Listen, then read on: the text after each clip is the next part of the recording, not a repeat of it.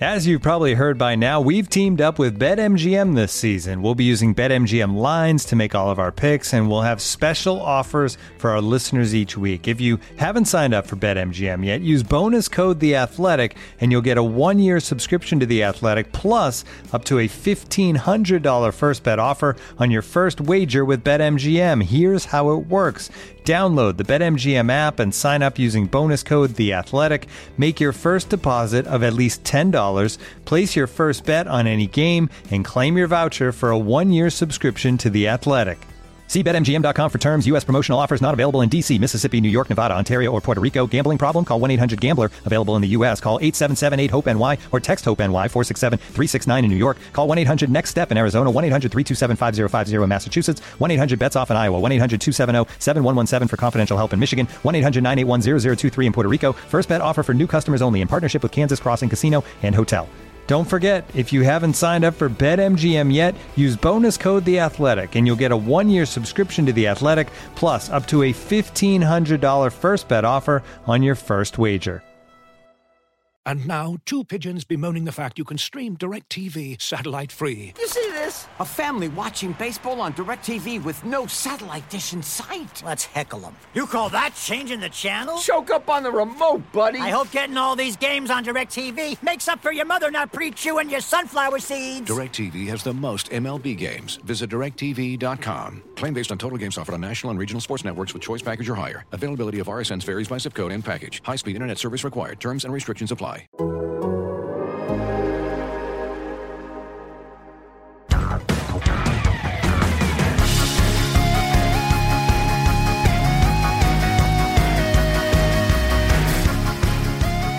Welcome to Front and Nationwide. This is the Athletics dedicated Blue Jackets podcast.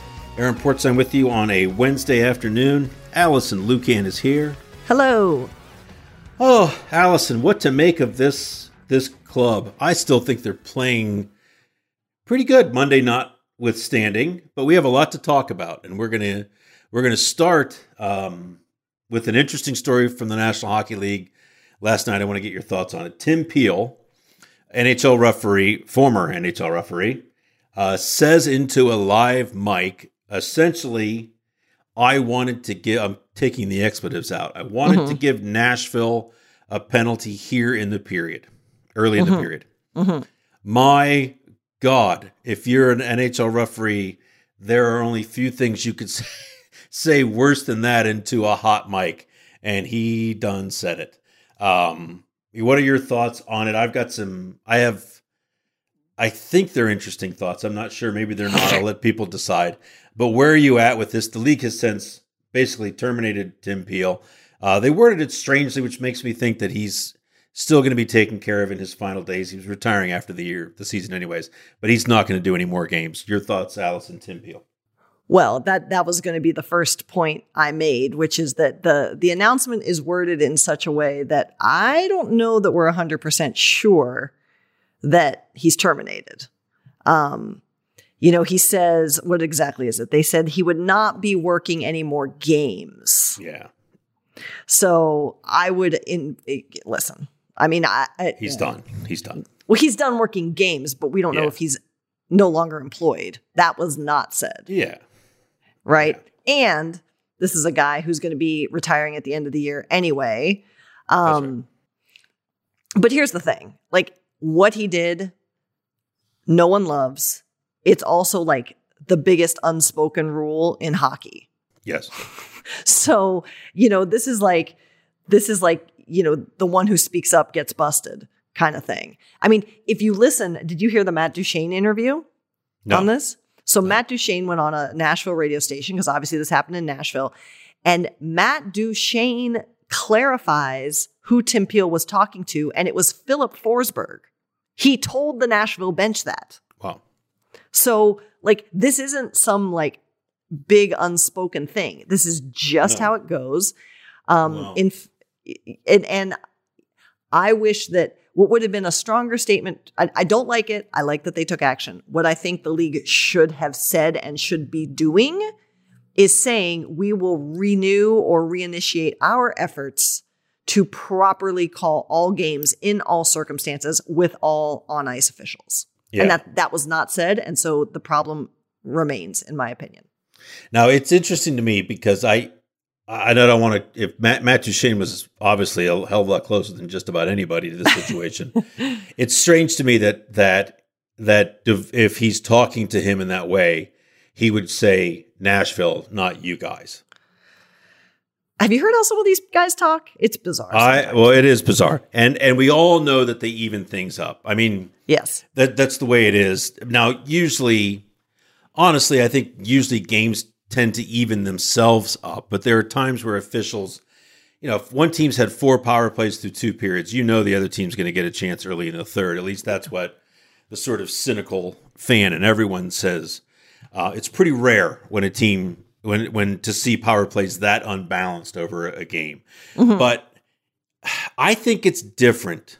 I think it's different to say what Tim Peel said that he was basically going that he was basically looking for a, to give Nashville a, peer, a penalty early. Not the benefit of the doubt's gone here, but I'm looking for one. I want to give you one early.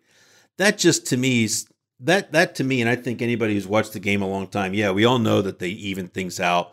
We all know there's an unwritten rule book that these guys follow almost as strongly as the actual rule book. That's just such a blatant comment that I am going to affect this game that I, it's really unsavory for me. And the fact that he articulated it, he basically told the people in Nashville, this is what I'm doing. I mean, that is an outsized influence on the game, even by an NHL referee. I, I, I think he just is the one that got caught. I don't think that for those who are at that level of the game, I mean, physically at that level of the game, I don't. Th- and if you and for those who haven't heard it, it's all over Twitter. The Matt Duchene, like Matt Duchene is frustrated, but he's not shocked. Yeah. And these guys have conversations with the officials that fans would sometimes have a hard time believing. Right. And and I don't even yeah. mean in terms of the word choices. I mean, I think that well, right. this this kind of shit happens a lot. And as I said, there was nothing in this statement that talked about cleaning up officiating, making sure this isn't happening. This was all about an action against Tim Peel. And I know a ton of people, he's, this is a hot button official anyway for a lot of people, but, um, I, I believe that while this may remove Tim Peel from the ice, that this in no way is a step towards fixing what I believe is a, an existing prevalent problem. Yeah, yeah, and I, I, I, I just, I, I am, I struggle with. So I, I want it to be I don't want the problem just to be that it was articulated because that's not right, right either. In other words, if this is truly how he felt, him articulating it really is only a very small aspect of the problem. Its existence is the problem. Correct. Right. Um, I can't believe. I won't believe that that every. I'll say it. I think Tim Peel's a Tim Peel might be a nice person. I don't know him well. I feel like most of the games, I'm not a big referee guy. I'm not a big blame it on the referee guy because I think they try to stay out of the way most nights. But over the history of this franchise, when this team has played a game in either direction that I have felt was horribly officiated or made some just truly stupid or indefensible calls, a lot of those games have included Tim Peel. Yes. Which which makes me wonder and I wonder I wonder about the the ramifications of this beyond. Like and this is the problem with this and this is why I think the league had to act so quickly. When you have an official saying, "Oh no, I was looking for a penalty to call on that team. I was going to give them a penalty and I wanted to do it early." I know what he meant. He thinks he effed something up early in the game. And he owes the other team a power play and he wanted to do it early because he didn't want to have that as big an impression on the game as if he did it late. Mm-hmm. I think that's the continuation of that sen- of that sentence. If we could hear it all the way through, but to to articulate that to people is just brutal, and it gets to the integrity of the game, which is why the league had to do something. There's no way this guy can call a game. He's never going to hear the end of it. The league has to blow back in a way that's almost I, I, think he deserved it. So I'm not sure this is a disproportionate response. It's probably a fair response, but their response had to leave no doubt as to what they what they felt about this because if you're not sitting in those seats thinking that the guys in stripes are calling this game fairly, then you lose a ton of respect for the league. It becomes the, the WWF. It becomes a, a production rather than a competition. Yeah, I stand by my opinion. No, no, I, don't think we disagree necessarily. I just, I Tim Peel deserves the consequences. Oh, of this 100%. 100%. because he freaking articulated it. And I'm, okay, I'm but not- I I don't think he's the, he, it's because he articulated it. It's because Yes. he got caught on the mic. I bet there are a lot of people articulating it a lot of the time. Honestly. Well, I think it's the bar rail conversation between officials. God, I blew that one in the first period. I had to get one back in the second. Uh, that kind of stuff. When you start telling fans that, uh, again, the problem is the existence of it, not the articulation of it. And I, but man, when you have someone, t- you have someone talking about it, the right there live for and on on on uh, mic for everyone. Ow, big big ow. Yes. And so the league responded quickly. And I think back to the incident in, in Columbus with Devorski, where on a night, you know, and it's ah, God, Columbus used to get totally screwed, and you could see it, and they they didn't say it, but they might as well have. When the Detroit Red Wings, Red Wings came here, there's no way Columbus is getting a ton of calls against them in the early years of the franchise. Come on, the Bruins are in town. You think they're gonna they're gonna tag something on the Bruins instead of the the Blue Jackets? Come on. I mean, it it felt that way a lot of nights, which seemed really uh, unfair for a team that needed every break it could possibly get. Uh, but Devorski one night, the the Wild have seven power plays. The Blue Jackets have none. Now, maybe the Blue Jackets just committed seven penalties, and maybe the Wild just played a perfect game to that point. It's a touch hard to believe, but they missed a high stick on Rick Nash, and the crowd went crazy. And during the TV timeout, Dvorsky comes over to one end of the rink, and the fans are giving it to him, and he puts both finger, both both uh, hands up in his eyes and rubs his eyes and acts like he's crying like cry some more Blue Jackets fans. Now, how unprofessional is that? And when they crank it up even more, uh, Devorski extends a middle finger to the people and puts it up to his face and scratches his chin, like, "Oh, I just have an itch here." Uh, you know that was handled internally. I'd love to know how internally that was handled. Um, but you just can't have that stuff. Those guys have to be seen as independent arbiters of the rule book, and and any incident where that comes into question, they've got to drop the hammer on them. So good on the league. Looking for an assist with your credit card but can't get a hold of anyone? Luckily, with 24 7 US based live customer service from Discover, everyone has the option to talk to a real person anytime, day or night. Yep, you heard that right. You can talk to a real human in customer service anytime. Sounds like a real game changer if you ask us. Make the right call and get the service you deserve with Discover. Limitations apply. See terms at discover.com slash credit card. Looking for an assist with your credit card but can't get a hold of anyone? Luckily, with 24 7 US based live customer service from Discover, everyone has the option to talk to a real person anytime, day or night. Yep, you heard that right. You can talk to a real human in customer service at any time. Sounds like a real game changer if you ask us. Make the right call and get the service you deserve with Discover. Limitations apply. See terms at discover.com slash credit card. Um, Alison, Blue Jackets news today. Elvis Merzlikins to the COVID list, but not COVID. Um, Correct. Which is what a world we live in. What that means is he's on the COVID protocol list. He's in some way being uh, kept away from the rest of the team, and yet it suggests that he has not tested positive uh, for the uh, virus. And told just a little bit ago that Mer- that Merzlikins is in the same situation with Texier that there are no minimum games that he must miss. So maybe he takes a test tomorrow and tests negative, and he's right back in action again. Uh, we'll see, but no word yet on uh, how long Merzlikins might be out. Um, but maybe it's Korpisalo's game Thursday against the the uh, Hurricanes. Um, Alison thought I have kicked around here a little bit lately. When we sat down with this Blue Jackets team, we may have even talked about this. Which rookie player, Mm-hmm. which young player, because I'm not sure some of these guys technically qualify as rookies anymore. But when you look at Liam Foudy, Emil Bemstrom, Emil Bemstrom, um, Alexander Texier. We would discuss preseason. Which of these three players do you think are going to have the biggest impact on this team? And as we sit here uh, with less than, eh, what they got, 22 games to go, something like that? Something like that. The Liam Foudy is in Cleveland.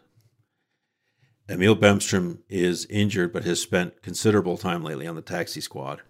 And Alexander Texier is on the taxi squad. He is out of the lineup while the Blue Jackets are dressing Stefan Matteau, Ryan MacInnis on, on the fourth line.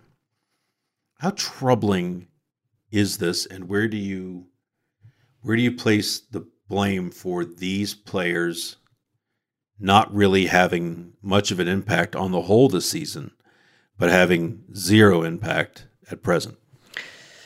Yeah, I mean it's a great question, and I think the the the, the real answer to questions like these are are the, the the the fault, if you will, lies in multiple places. Right? It's not just one. Um, going player by player, I I was always on the record that I was kind of shocked that Foudy, uh, Foudy, my goodness, Foudy was um, going to be on this NHL roster. I yep. I had no issue with that player starting and playing a first season in the A. So that one doesn't bother me. Um, you know, unfortunately, more and more, Emil Bemstrom is is starting to look like a player who maybe doesn't have the ability to translate his game, which is very effective in Europe, um, to North America. So part of that is on the player, of course, and part of that is on the organization thinking he is that player um, for bringing him over and such and so forth. And then Texier is an interesting one for me because you know he was injured last year. In hindsight, I I believe that affected how he played some last year. And you know I think we're going to get into this too. Right now, Texier is in an unenviable position of maybe not being asked to play the way that he should positionally, um, if not also total overall game style because of, of what this roster has turned into this season. I mean, this is not the roster that that people envisioned this team playing with this year. And so I think that when you have someone like Texier, who's essentially was going to play his first full season, um, now being moved around the lineup perhaps more than originally expected, um, playing with in a different role and playing sometimes center, sometimes not. Now we're not sure what the kids going to be on any given day um, I think that has some impact too. Yeah, it's. I mean, it's it's not a good look, and I I think it takes a smarter. Uh, it takes a hockey person, a smart smarter person than I certainly, to look at this situation and say, is it the players? Is it the fault of the, the players? It's hard to believe it's the fault of all three players that that it is what it is right now. Is it the the GM that has either overvalued them or rushed them to the NHL. To your point, shouldn't Foudy prove himself in the AHL first? Shouldn't Texier, that used to be the mantra here, mm-hmm. shouldn't he go to the AHL and, and be a productive player for 25, 30, 40 games at least before he's up here and granted such a lofty spot in the lineup? Uh, Bemstrom was a little bit different because he was an older player and his contract stipulated that he would be in the NHL or he could go back to Sweden. Um, but is is this has Jarmo Kekalainen uh, overvalued these guys or is it the coach where this just isn't a fostering situation or this system that they play that demands on these players is too much for these guys to be productive in, or they're they're overly stressed on this aspect of the game, and and their confidence is shot. Look, the veteran players on this team have struggled with confidence this season. Right. I guess it's to be expected that the younger guys would struggle with it too, right? Yeah, I mean, and and you know, again, that's why I say I think that the answer is yes, everyone. if you say who's who's to yeah. blame, um, eh, you know, I don't so much hang it on the system per se, and you have to be careful how you explain this. But because this is in many ways exactly how they were supposed to play last season, and that was fine.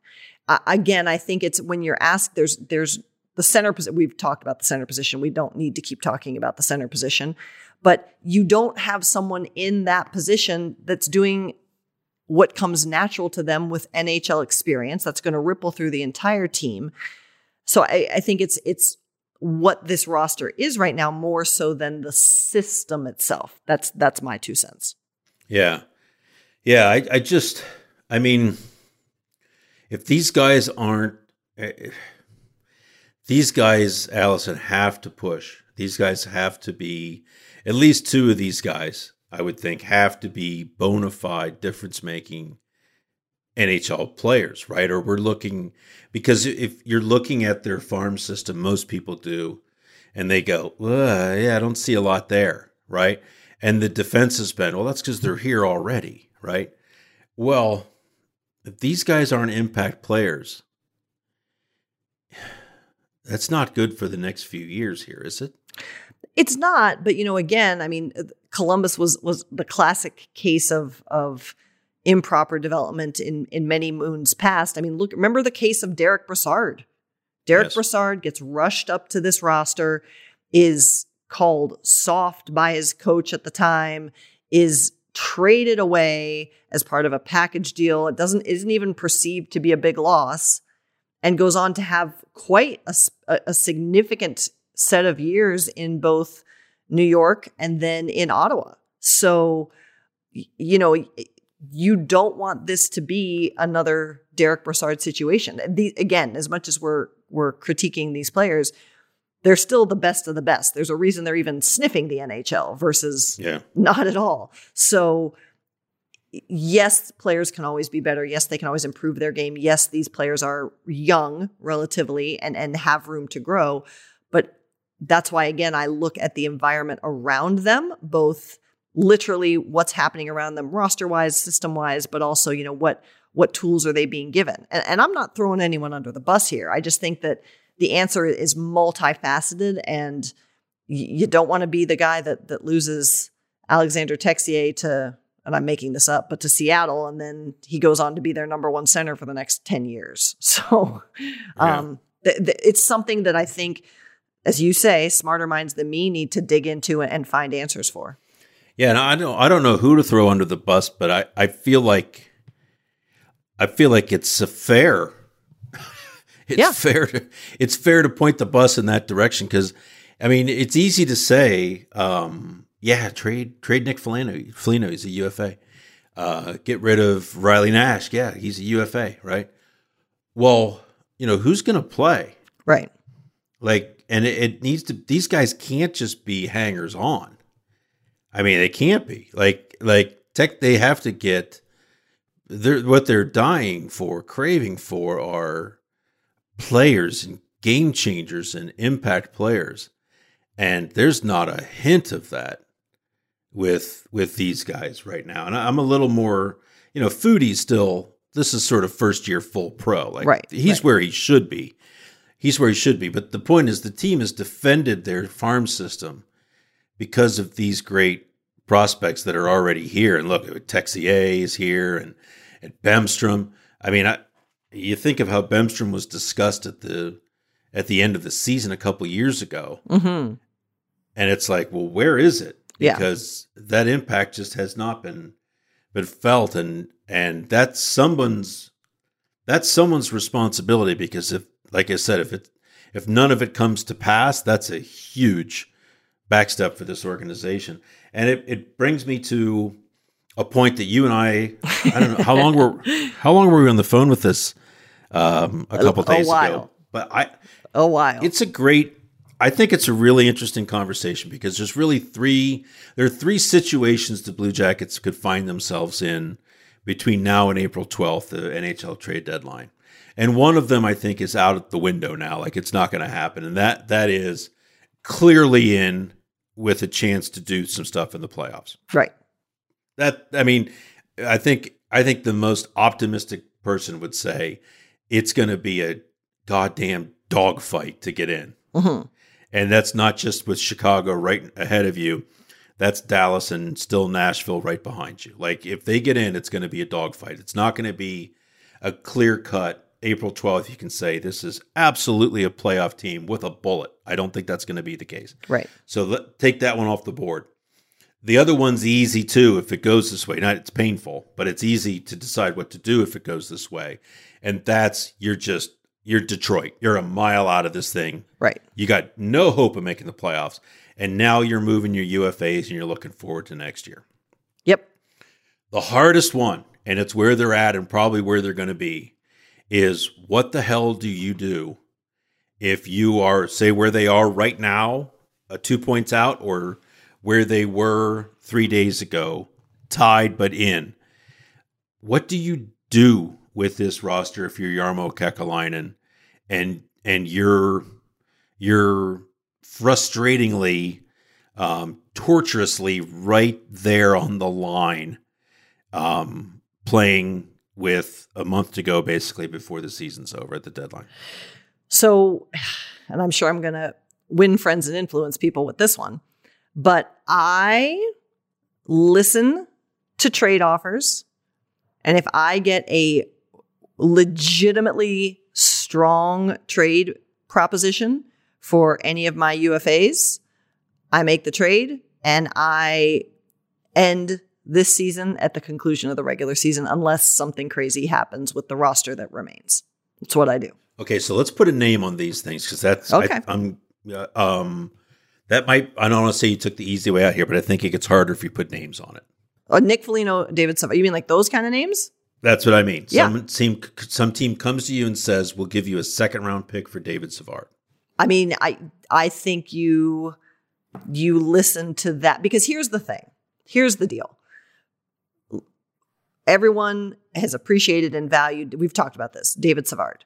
But David, Yes. the contract that David Savard is going to want next, and probably should get from some team, is not one that should come from the Columbus Blue Jackets. In terms Agreed. of in terms of what that contract's going to look like. So David Savard is gone. So you either lose David Savard for nothing at the end of this season, or if you get something of quality value for David Savard, you make the trade. And I would also say the same thing for Nick Foligno. Second round pick for David Savard. You do that. I mean, I, I this is where I'm I'm super bad at, at the actual value, but I I consider that because here's the thing: this is you have to look at too at not just the currency in and of itself, but can the currency be bundled to do other things, right? So Sure. it, it- there's there is value in amassing picks, not sure. just the position. Position matters, of course. I'm not saying it doesn't, but there is value in getting more picks. And a second round pick isn't awful. Um, you're certainly not going to get a first round pick, but a second pick, Yeah. a second round pick isn't awful. So here's where I come in on this, and and part of this, I guess, is I I don't think we should be so cool in Columbus that we take the possibility of a playoff berth for granted.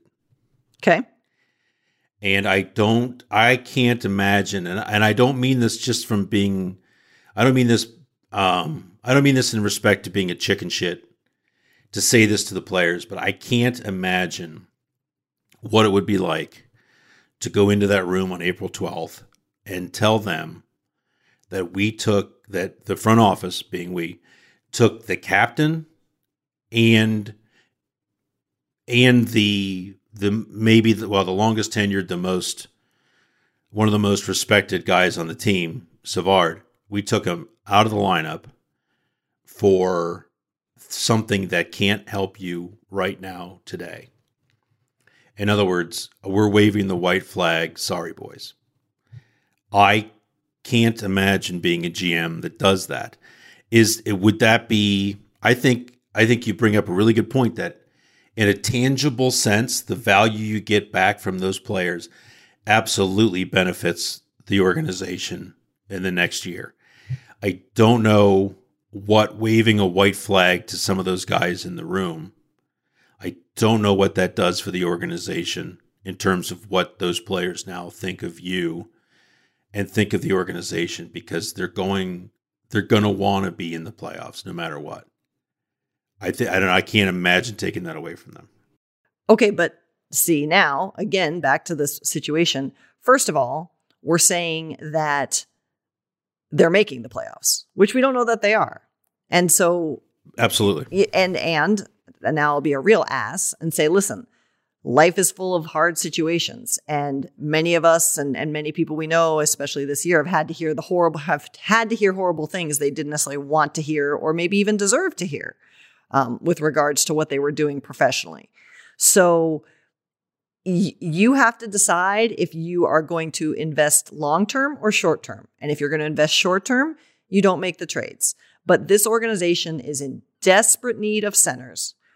There are teams, front offices that make decisions all the time to spend now to benefit more significantly later. And in a year where, even if this team makes the playoffs, you know, one of the, from a business perspective, one of the huge things that matters here is the revenue that comes out of that. You're not going to get the usual revenue that you get in a playoff year. It's going to be severely compromised. This team is going to draw a really tough road um, and and I don't know that that this group is prepared for that. Uh, the better if you are if you care about this organization long term, I appreciate the narrative and I appreciate the the romantic nature of saying we've made the, the playoffs five years in a row and da da da da da da. But sometimes you have to make a different decision for the better long term health of the organization as a whole. I guess my my thought is if that's what's in Jarmo Kekalainen's head, and and I don't think it is, but if that's what's in his head, he should do it now. If sure. you're going to do that, do it now. Don't do it all the way to the deadline and then do it. Now you'll get better deals then, most likely. But I think I think you've got guys in the room, even if even if they're UFAs, there are other guys in this room that you, they need to know that you are as this is the team you've put together. Let's deal with what we've have today. Give us this chance today. You do what you got to do in the off season. There's other times to make moves. There's other times to to and and if you're getting a second back for Foligno and a second back for Savard, I'd love to have those picks, but not at the cost of those players and not stripping it down to the wood. And you're not getting players back at the trade deadline, right? Because right. you're you're adding those to teams that, that want those guys. I I um if if they're if they're within I don't know, four points of that fourth spot, I don't think you can you can you can unload. Um, I think if it's anything more than that, I think you can justify it to the players. If it's six points and you're playing like shit and you've got some injuries, then I think you can justify it. But I I have a hard time swallowing it if you wait right until the deadline to do it. Yeah, I don't. Because as you said, the the the deal is if, if the deals are getting sweeter, and there's particularly a, a talk of, of a market for a defenseman um, like David Savard at the deadline. Yeah. I, look, I know sports are supposed to be our happy place, and you know, but but it's still a business. It's still a job, and sometimes you have to strip all the narrative out of it and say, "This is the decision we're making." This year has thrown us a shit ton of curveballs this is how we're dealing with it, and we move forward. Us against the world, I think the message would be. I mean, and and you know, we we act like other organizations don't. Here's here's the flip of this. At least these guys got some part of a season. I mean, there are organizations that have had to put rosters through entire seasons. I mean, look at poor Buffalo. My God, they can't get out of the tank they started. And, you know, at least there was some opportunity in this season. And, you know, we talk about how do you go in the room and tell these guys this? Well, how do these guys go to the GM and say, yeah, let us have a shot after we've shat the bed more nights than we should have, particularly early in the season? I mean, the, yeah, the, no, that's, that's the coin very goes fair. both ways. And now, two pigeons bemoaning the fact you can stream DirecTV satellite free. You see this? A family watching baseball on DirecTV with no satellite dish in sight. Let's heckle them. You call that changing the channel? Choke up on the remote, buddy. I hope getting all these games on DirecTV makes up for your mother not pre-chewing your sunflower seeds. DirecTV has the most MLB games. Visit DirecTV.com. Claim based on total games offered on national and regional sports networks with choice package or higher. Availability of RSNs varies by zip code and package. High-speed internet service required. Terms and restrictions apply. I think this is different than Panarin Bobrovsky. And I know you're not saying it isn't, or saying it right. is, but I, I, think it's different because you're you're t- for Panarin you're talking three firsts and multiple players and a guy who you know is coming back. Yep. Um, we're talking a pretty honestly a pretty moderate yeah. return. And sh- do I need to go through the draft history of second round picks here? Um, I know you can still find you Oliver can find, uh, you can find gems, you know, in the in the draft. But I mean, I don't think. I mean, I, I try not to argue with you, Alison, because it's not a it's not a good uh, it's not a good place to be. But but I could go toe to toe with their second round picks through the years. Um, and it's not. I mean, Oliver Bjorkstrand was a third rounder. But yes. But if- I mean, Paul Bittner, Kevin Stenlund. Hey, Peeke, Andrew Peeke could be somebody. Texier, Marchenko. We're waiting on these guys. Okay, but Um, again and again, I always say this: it's Dansk. not just about draft. Oscar Dansk Dance Dance party. It's not Boone just was the second rounder. But what I mean, again, if we talk about this, if this is a team that really thinks this is part of a window, which you have written on specifically in regards to having Seth Jones and Zach Werenski cemented on this roster and Patrik Laine under team control for a couple more years. If this is a window that you need to capitalize on, those draft picks are also currency for a trade. And, you know, the maybe we're not talking, and that's what I said. A second round draft pick in and of itself, not going to blow the doors off. But if you're able to amass enough currency that allows you to end up making perhaps a trade, forget the draft. Maybe you make a trade that helps this team move forward. I, you know, it's again, I, unless this team blows the doors off and they have time to do so, starting with a game tomorrow, Thursday.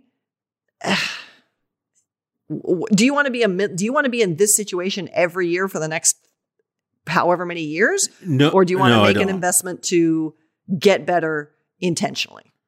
I don't, but I, I also look at it this way. I think uh, who knows where. I think this is John Tortorella's last year Yeah. in Columbus, one way or the other. I think they're and call me a romantic. I think it could be it could be Nick Foligno's last year with the Blue Jackets. It could be. Mm-hmm. He could circle back. I mm-hmm. guess it's most likely Savard's last year with the Blue Jackets.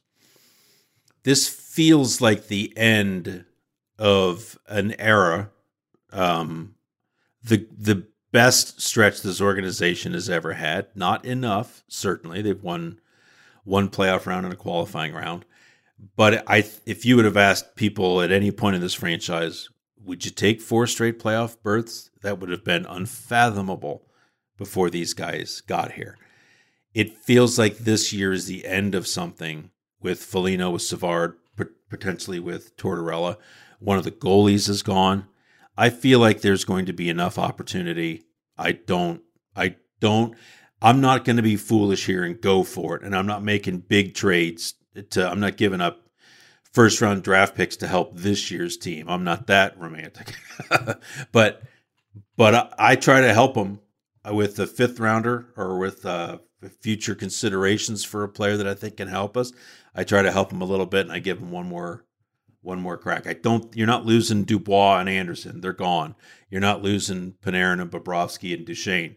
You're losing um, some formidable pieces, but we're not talking a a return that just absolutely can change the the outlook of your franchise. It would help. I, I'd rather make the playoffs. Yeah, all but and that's fine. But then again, you know, you talk about if you had said to fans a few years ago you would make the playoffs four years in a row, they would have been thrilled. But if five years from now, the story is, well, you make the playoffs and every year you have a first round exit. Is that like we we used to joke about the Pittsburgh fans? The Blue Jackets would play Pittsburgh. Blue Jackets fans were so excited because they were finally in the playoffs. Yay, woohoo! And they would go to Pittsburgh and be able to get tickets because Pittsburgh fans were so bored With the first with round. the first round, they didn't even go. Right. And and at some point, a step has to be taken. And th- the challenge to any front office is how do you take that step? And I feel like if there is an opportunity to get meaningful deposits in the coffers in whatever form that is, that that should be seriously. Now, look, I'm not saying trade them no matter what, but if you get valuable offers, I think that they bear considering for sure. Yeah. Well, there's great uh, curiosity about what the Blue Jackets are going to do, and what teams are being told is what we've we've said is uh, they don't know what they're going to do right now. It's not because they don't know what they're doing; it's because the team is still telling them what they're going to do. Yes. And boy, Thursday, Alison, real quick on that game, they played three against the Carolina Hurricanes. They play a fourth on on Thursday, so probably tonight as you're listening to this. Um, it feels like an important game. Both of these teams have earned six points through the first, uh, sorry, four points through the first three games. Uh, this is the rubber match. I don't think Columbus. I think Columbus has played pretty well in this series. Obviously, not great on Monday, but it feels like Thursday is a big game for them. Yeah, I agree. I agree. And I, if the little that that we know how Torts truly is inside that room, and and we've talked about this, I'm not surprised if he's packaged this to his team in in the concept of a mini playoff series. Um, yeah. For all the reasons that we've already talked about. And so, for that reason as well, I think that this game will will bear out a lot of, of what this group is is really going to be about this year. And I'm I'm more concerned about how they play than the result, as dumb as that sounds. No, I get that. I agree. Like I, I want to see a pissed off, desperate hockey club if I'm Blue Jackets management. I want to see a visibly uh, angry, passionate hockey team Thursday. I agree. I agree. And if if they don't see that, then I think that's something uh, just to get on the discussion we just finished. I think that's something you squirrel away into your notes. 100%. And to your point, you're pissed at me for waving the white flag at the trade deadline. What about the flag you waved on March 25th? Yep. When you had a chance to do something about this. Like this thing's hanging right there for them. Um, and I don't know, they're not built to play. I don't, I think this club, if they were playing, if each of them were playing as well as they could play, I'm still not sure they're the club that, that some inside that building think they are. Mm-hmm. But there's a lot of guys in this team that could be playing a hell of a lot better than they are right now. 100%. Totally yeah. agree. All right, Alison, anything else we need to get to? Direct all your hate mail to Aaron Portzline. Please. Not Please, me. it's called the it's called the mailbag. Yeah. and uh yeah, it happens every other week or so. All those missives about all the all I just said will get lost in the mail. But listen, I'm not no, trying to be I'm not trying to to crap oh. on the oh. organization. I just No, no. And and I don't think you are. Yeah. I think the I think your opinion, honestly, would be shared by more people listening to this to this than mine. Interesting. I do, I do. So you're and so I, you're I, the optimist in this conversation. When did that well, happen? I, yeah, well, I don't know. Um, I'm also. I mean, I'm not a big, I'm not a tank guy necessarily, but I think this organization's killed itself by those strong finishes. But it, it's not what that's not what this is this year. I think you've got some guys in this room. I, I think people are going to miss Nick Foligno and David Savard a hell of a hell of a lot more than they realize uh, they will when they're gone. And I, I, I don't think it's right. I think it's bad karma. I think you get buffaloed. You get shit that Buffalo's going through right now when you start manipulating and saying, "Yeah, playoffs are fine, but I think we can do better if we do this." I just, I think the playoffs are so sacred, especially with some of those guys in the room that if you have a chance to sniff it, again, I'm not selling my soul to get in, but if it's there, I'm not, I'm not, I'm not selling my soul to work towards next year either. So, anyways, uh, anything else we need to get to, Alison? I, I think we've covered it. All right. Well, good stuff. Well, thanks for listening, everybody, and we'll be back with you next week. The uh, the drama will will continue. It's been a fascinating season. It'll continue to be just that. And, and we look forward to uh, chatting with you in a week from now. So thanks for listening. Talk to you soon. Looking for the best place to buy tickets for any of your favorite teams or sporting events? We've got the spot. Our partner, StubHub, has been the leading ticket marketplace in the world for over 20 years, providing a 100% guarantee with every order. From a worldwide selection of live events, the widest choice of tickets, and industry leading partnerships, StubHub has what you need to purchase with confidence. StubHub an official partner of The Athletic.